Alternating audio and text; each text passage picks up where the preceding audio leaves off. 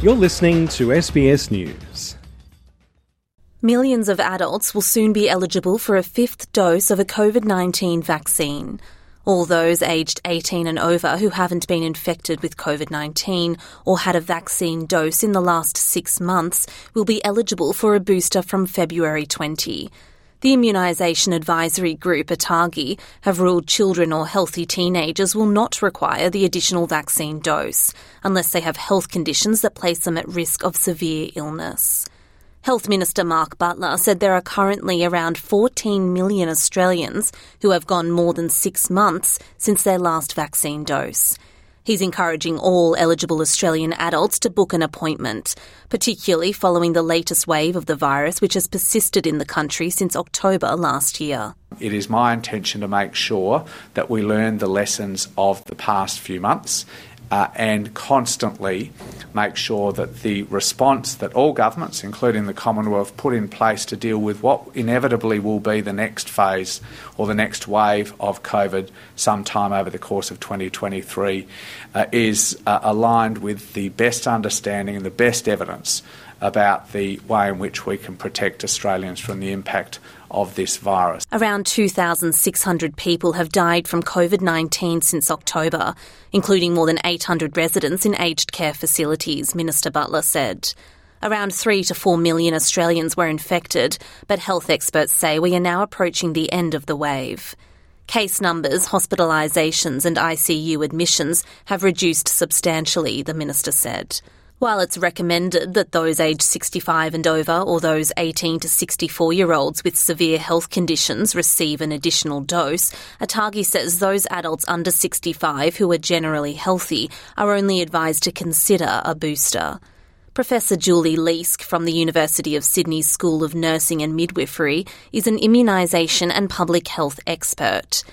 She says the additional dose is not essential for healthy adults under 65 years old who already have significant immunity from existing doses or a previous COVID 19 infection. The booster gives you a bit of a top up against getting COVID itself for about a month, and the protection against um, severe disease is many months longer.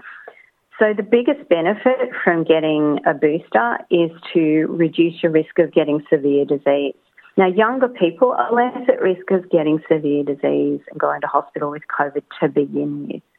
And that's why I think that the focus has been on um, people in the 18 to 64 year old age group um, should get it if they have what's called a medical comorbidity, which is where you have another illness or disease that means that you're more at risk of getting really sick from COVID. However, CEO of the Aged Care and Community Providers, Tom Symondson, insists vaccination is one of the best ways to protect vulnerable people. He says now that there are less enforced rules around protection against COVID 19, governments and communities must encourage social responsibility. The, the other thing is making sure that we don't get complacent. Just because there is a fifth dose doesn't mean that this is fully protecting everybody from COVID. We already know that you can still catch it suffer and pass it on, even if you are up to date on your vaccination. So we also need to not get complacent about the level of protection we have from vaccination. The Health Department are communicating with aged care and disability care providers to ensure arrangements are in place for the safe and effective administration of a fifth COVID 19 dose. Minister Butler said there will be additional incentives for administration of the vaccine to vulnerable groups.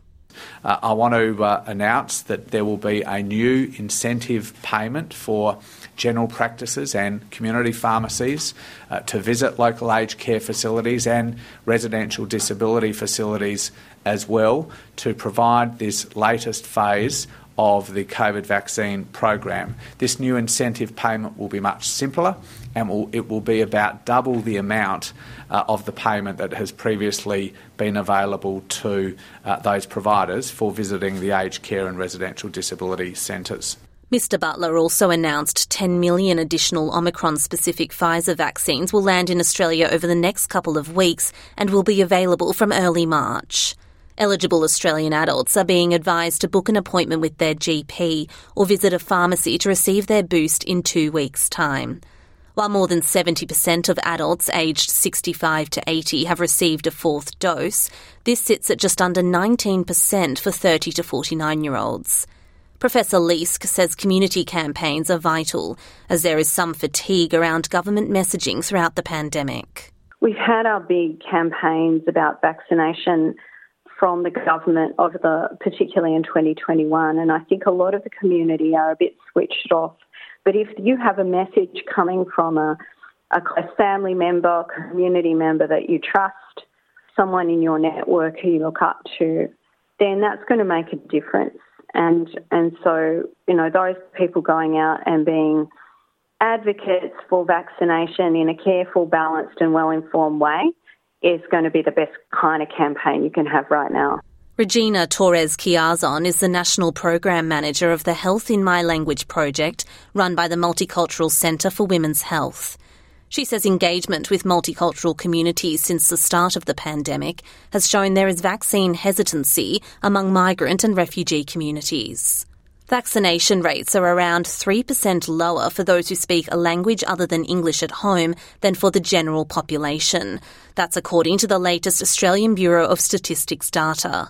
Those born overseas had an age standardised death rate almost two times higher than that of people born in Australia, and this was around four times higher for those born in the Middle East.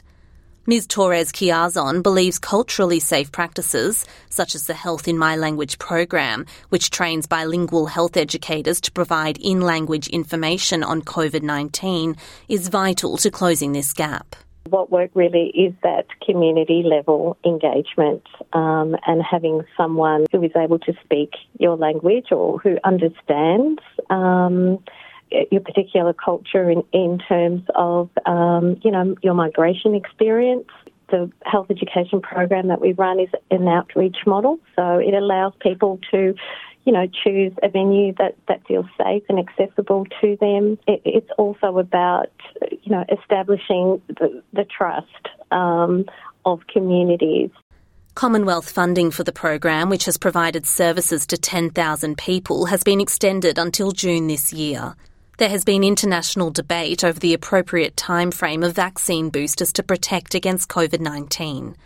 Chief Medical Officer Paul Kelly said Australia's vaccination pathway would adjust to its environment. I think it's fair to say we're moving to a different um, stance now based on the advice that we have at the moment, and the ATAGI advice is very different uh, from previous in terms of that six month period. Uh, what the future will hold, and this actually, when you read the full advice, which is uh, now released publicly, you'll see that. Um, we're not going to predict the future, um, but it, it's, true to say that internationally that, is the discussion is about looking looking at a time period, but that time period, optimum time period, is not yet settled. Catriona Stirrat, SBS News.